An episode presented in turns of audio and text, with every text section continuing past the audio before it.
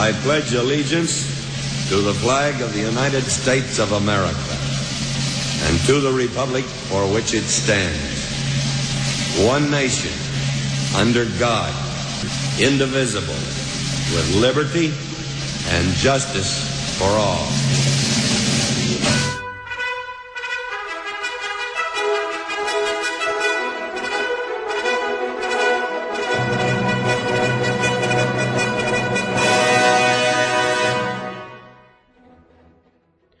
Welcome to the Old Time Radio Westerns. I'm your host, Andrew Rhynes, and this episode is brought to you by Amazon.com. If you plan doing any online shopping first, go to OTRWesterns.com slash Amazon to start your shopping experience today.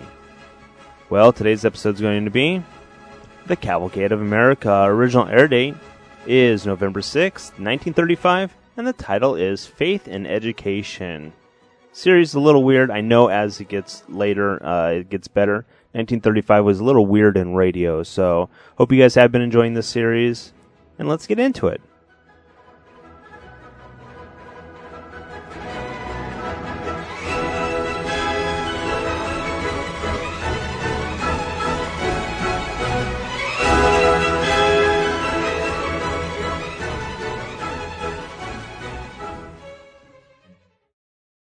The Cavalcade of America.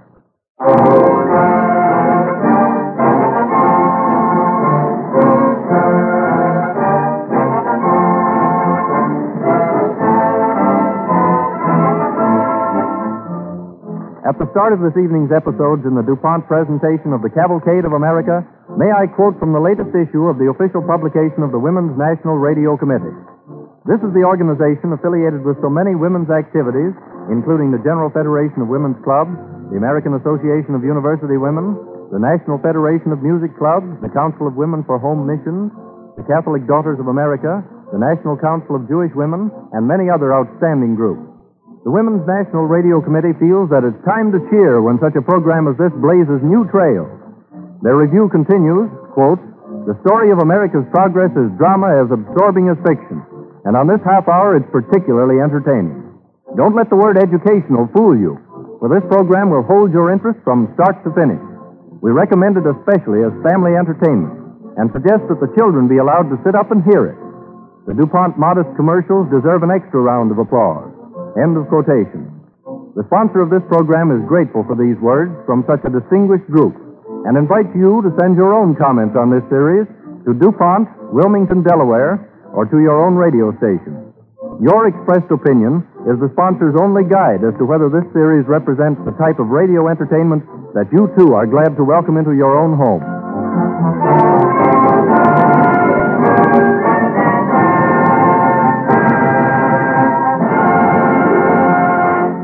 Our Cavalcade Orchestra raises the curtain this evening with the triumphal march of Greece.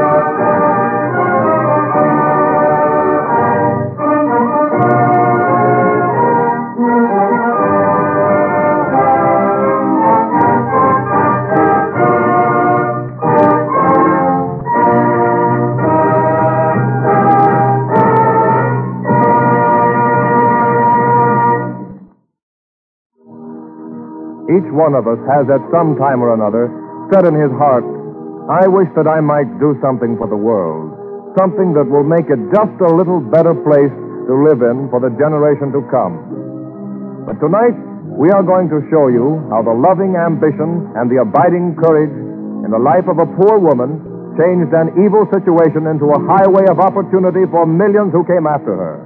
All this happened almost 300 years ago, in 1670 to be exact, when poor families bound out their children to wealthy masters for a term of years. This widow of very humble circumstances, Faith Hollister, lived in the Plymouth colony in what is now Massachusetts. She has walked with her 11 year old son from her little village up to the town of Plymouth. We find her standing outside the entrance of a handsome house. Mother, Hi, Jeremy. you're squeezing my hand awful tight. Oh, am I now? I guess she's thinking of leaving you here. Here? Is this where Mrs. Fuller lives? Aye. And when we go in, you must speak respectful to her. She's a great lady. Have I got to stay here, Mother? I just see what a great big fine house it is to live in, Jeremy. Yes, ma'am. And the fine curtains at the windows, Jeremy. And there'll be soft carpets. And, Mother, Aye? how long will I be bound out? Mrs. Fuller told Pastor Williams she'd be pleased to have you for seven years, if you're satisfied. Seven years is a long time. But, Jeremy, don't you forget that you're going to school. I'll not have you an ignorant, stupid lout, I'll not. And that's what you'd be if you stayed home with me. Now, perk up. Here, here, let me smooth your hair down before I knock on the door. Hold still, Jeremy. There. Ah, you look splendid, you do. Now I'll knock. Do you suppose there'll be some other boys my age at school? Of course there will. Oh, you'll have a fine time, son. Uh, Somebody's coming. Well? Your pardon, sir. But would you be telling Mrs. Fuller that Jeremy Hollister and his mother are awaiting at the door? This is the boy Mrs. Fuller is expecting? Aye. I'll show you to her at once. She left orders. Follow me. Come along, Jeremy. But I. Here's the boy and his mother, mistress. Oh, indeed. Well, show them in. And that'll be all, Edward. Aye. You may go right in. Thank you, sir. I presume this is Goody Hollister and the boy. Aye, Mistress Fuller.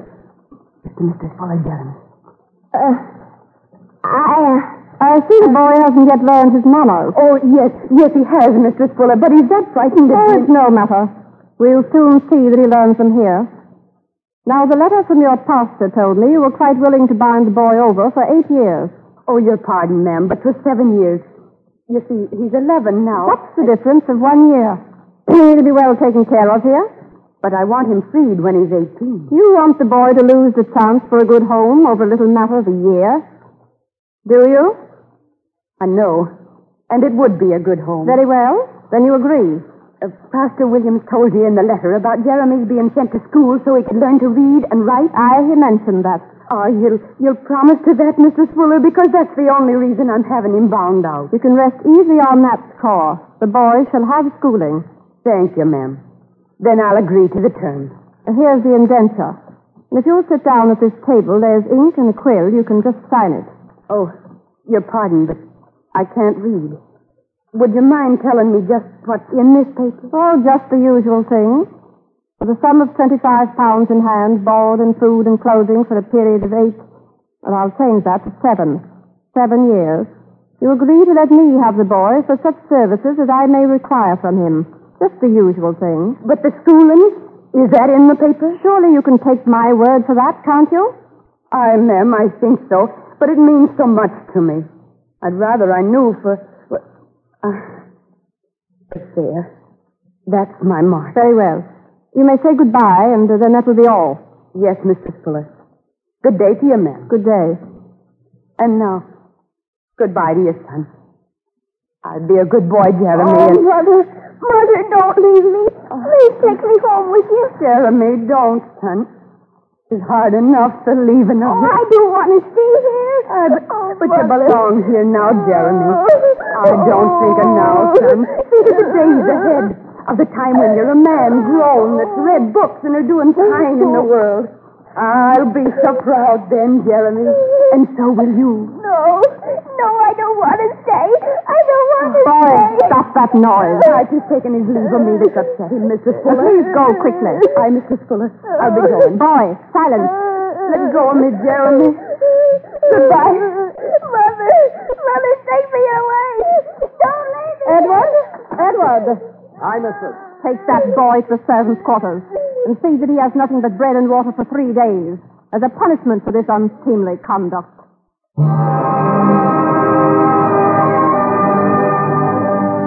A year passes. Faith Hollister has not been able to visit her son during that period.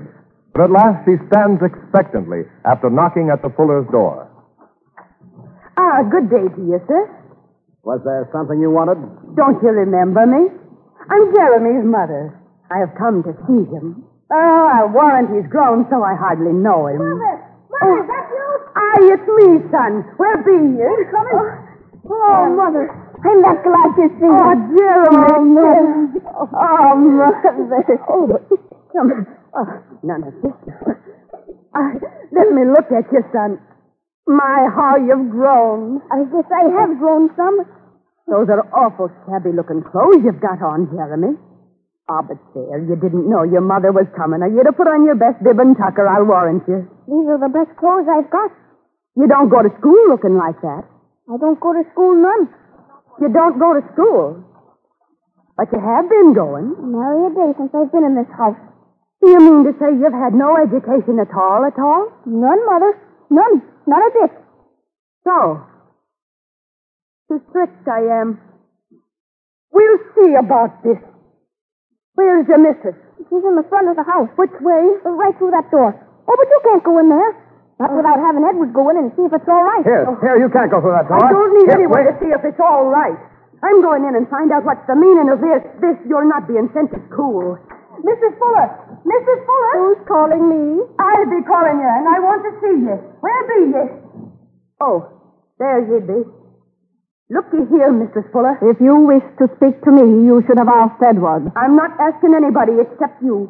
And what I want to know is, why isn't my boy being sent to school the way you promised? Answer me that. There's no use getting excited about it. I told you we'd take care of the boy's learning. We have a great deal to teach him. He's not ready for school yet. You promised me you'd send him to school to learn reading and writing. When he's learned his duties here and learned his manners, perhaps then. There weren't no ifs and whens in your promise. You said you'd send him to school, and you aren't sending him. And I want to know when you're going to keep your promise. I have done everything I agreed to do in the indenture. When are you going to send him to school? It's not in the contract. And if you could read, you'd know it isn't. Oh, so that's it. You never intended to give him any schooling at all.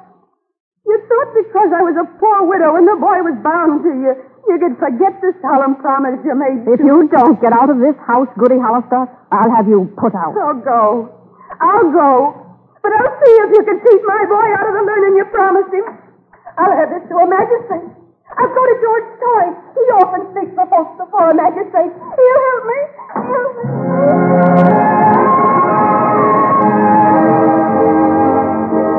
Before the magistrate's court, Faith Hollister lost her case.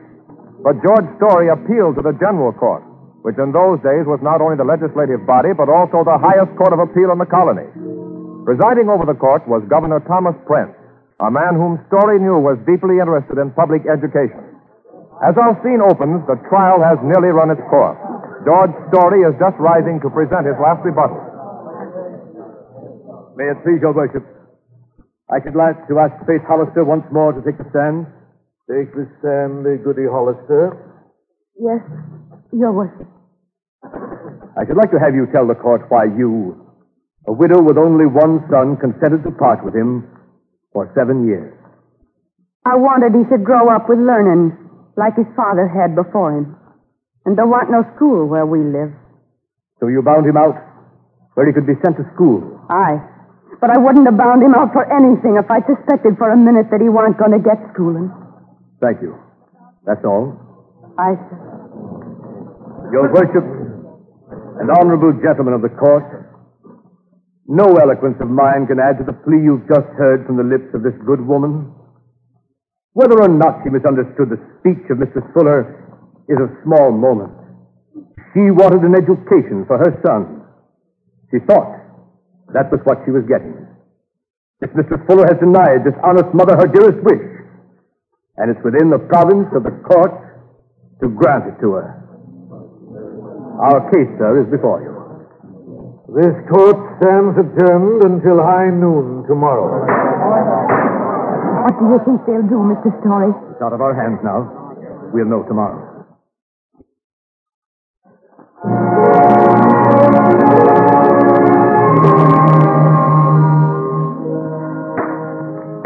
Order.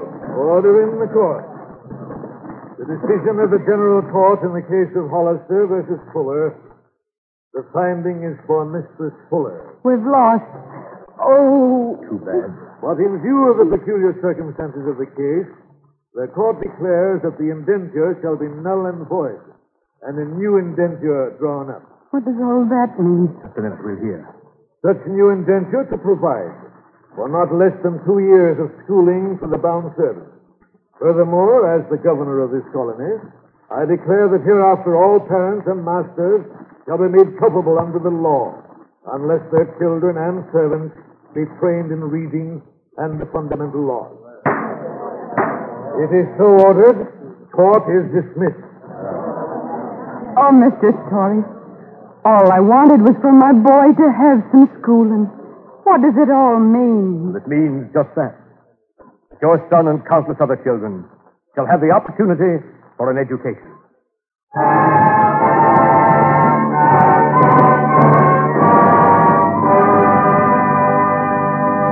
And thus was education for the poor secured in New England.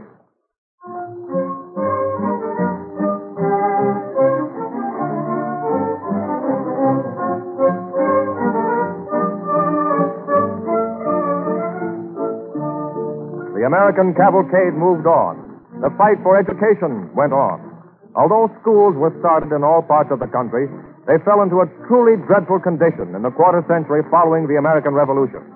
Many of the teachers were illiterate and cowardly, the punishments inhuman and cruel, and the lessons repetitious drudgery.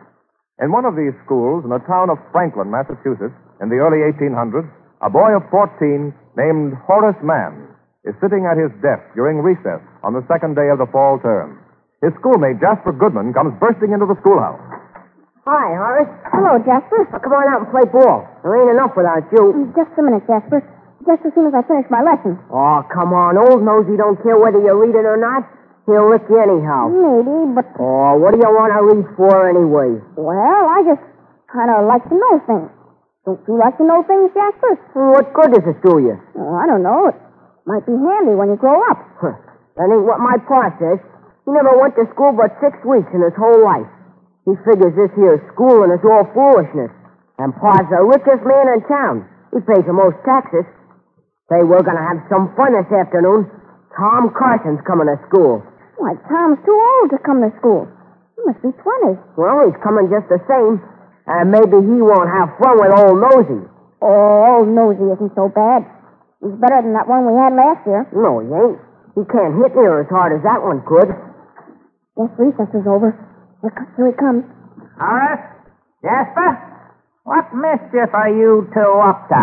We ain't doing nothing. I, I was just reading. Don't you talk back to me. You're up to some mischief.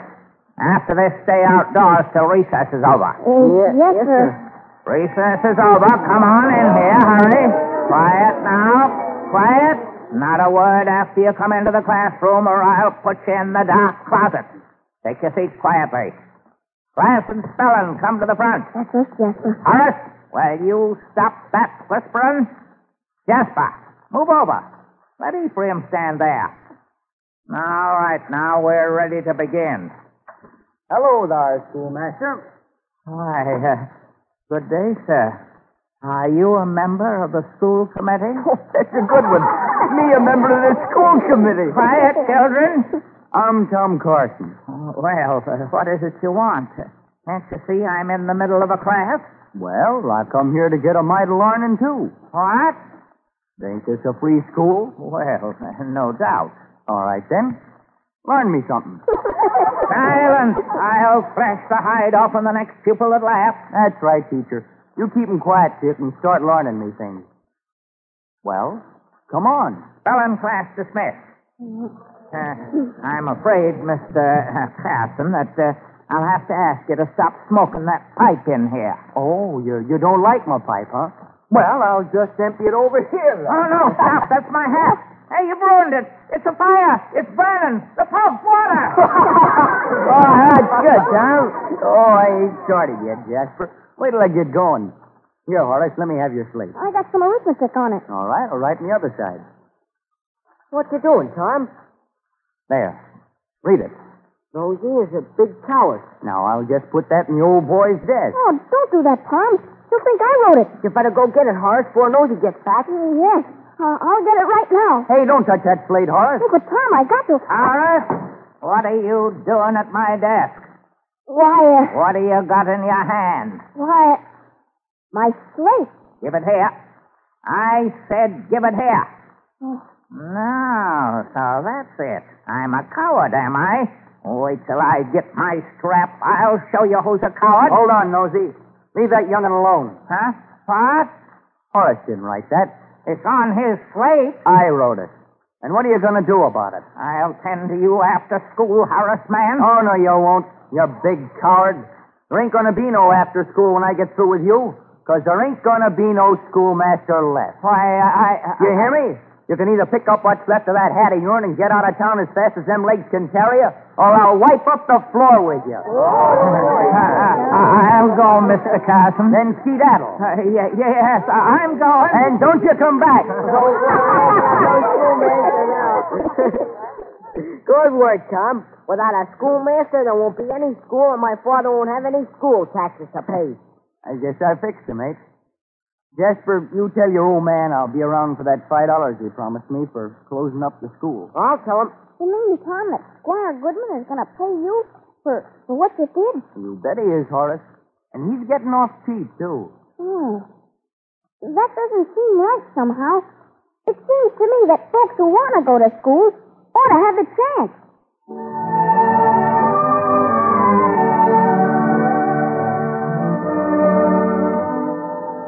It seems to me that folks who want to go to school ought to have a chance. Those words spoken as a boy became for the growing man a deep dyed conviction.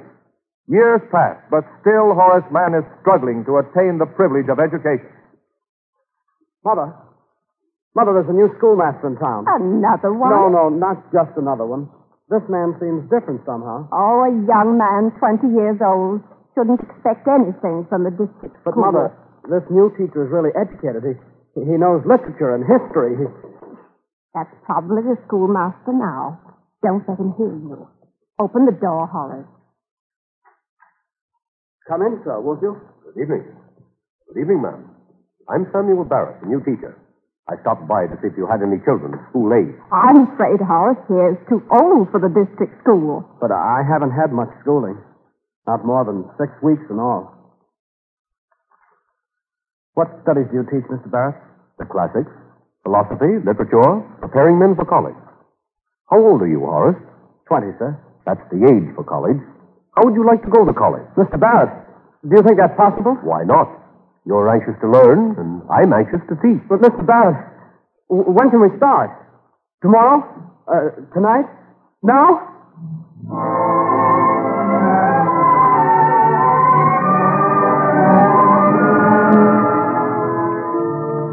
In six months, young Horace Mann entered Brown University. There he was graduated with honors and later took up the study of law. Elected to the state legislature, he was prominent in reform movements and always ardently interested in education. In 1837, we find him the president of the Senate of Massachusetts, and one day he is visited in his office in the State House by the educational reformer James D. Carter. Mr. Carter, I congratulate you on getting through your bill for a state board to control education. Thank you, Mr. Mann. But everything depends on the man you get for secretary. Quite right, Senator. But we found the man. Well, I'm delighted. Yes, Mr. Mann.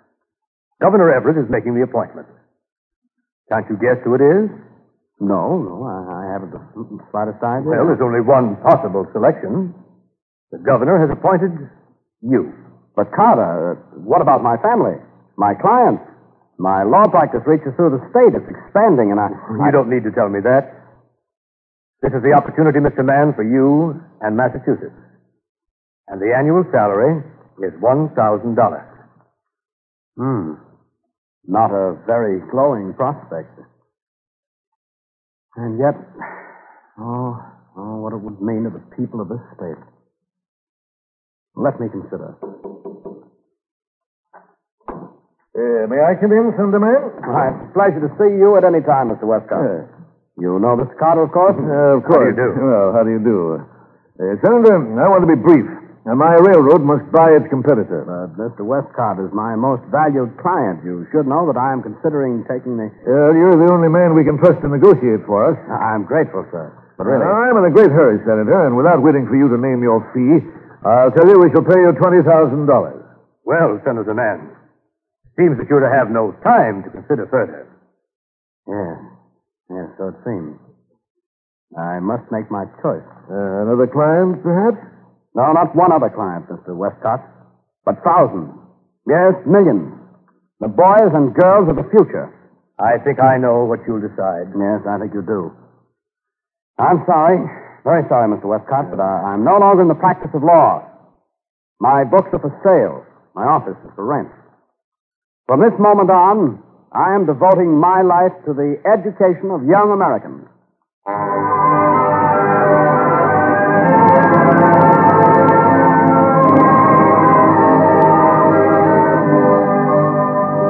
With that decision, Horace Mann turned his back on a prosperous career at the bar and devoted the rest of his life to education.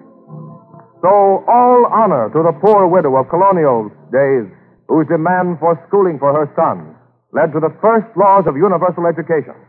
And all honor, too, to Horace Mann, the father of modern education as we know it, and whose work has inspired the countless other teachers who have come after him in the cavalcade of America.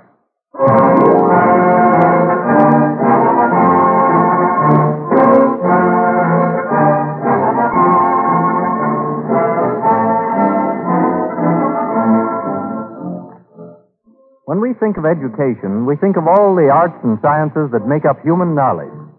Chemistry is one of the most important of the sciences contributing to modern life, for it underlies nearly every industry and serves human needs in countless ways. This week, thousands of people are flocking to the automobile show here in New York to see the 1936 model, and other thousands throughout the country are thinking about new cars for themselves. The automobile might well be called a chemical factory on wheels, for the very power that drives it along the highway comes from a chemical reaction, the combustion of gasoline. And even this fuel has been vitally improved by the addition of certain chemicals. Chemistry also enters into the manufacture of almost every part and item of equipment. Metal parts are made stronger and hence safer with heat treating and case hardening chemicals. Tires give longer mileage with greater safety because of rubber chemicals. Windows and windshields are made shatterproof by sandwiching sheets of transparent plastic between sections of ordinary glass. For many years, up to 1921, in fact, cars were finished with slow drying paints and varnishes just like the old fashioned buggy. DuPont research chemists set out to find a finish that would cut the drying time down from days to hours. The result is now well known. Duco helped usher in the era of faster production, which makes it possible for you to buy better cars at far less money than before. DuPont chemists are still working to cut time and save costs in the automotive field. One of the newest finishes they have developed is Dulux, a worthy companion to Duco. And in whatever field they're working, DuPont chemists are striving towards the goal of better things for better living through chemistry. Again, may we suggest that you who have been listening tonight send your comments in a letter or postcard to DuPont, Wilmington, Delaware, or to your radio station. Next Wednesday evening at the same time, the leading part will be played by that distinguished star of the theater, Fay Bainter, when DuPont again presents The Cavalcade of America.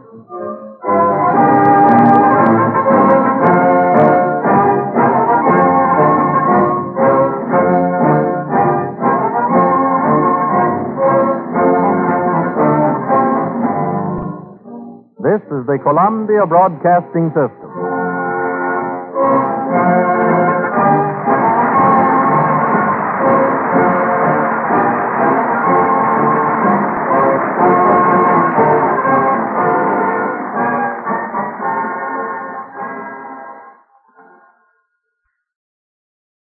WABC, New York.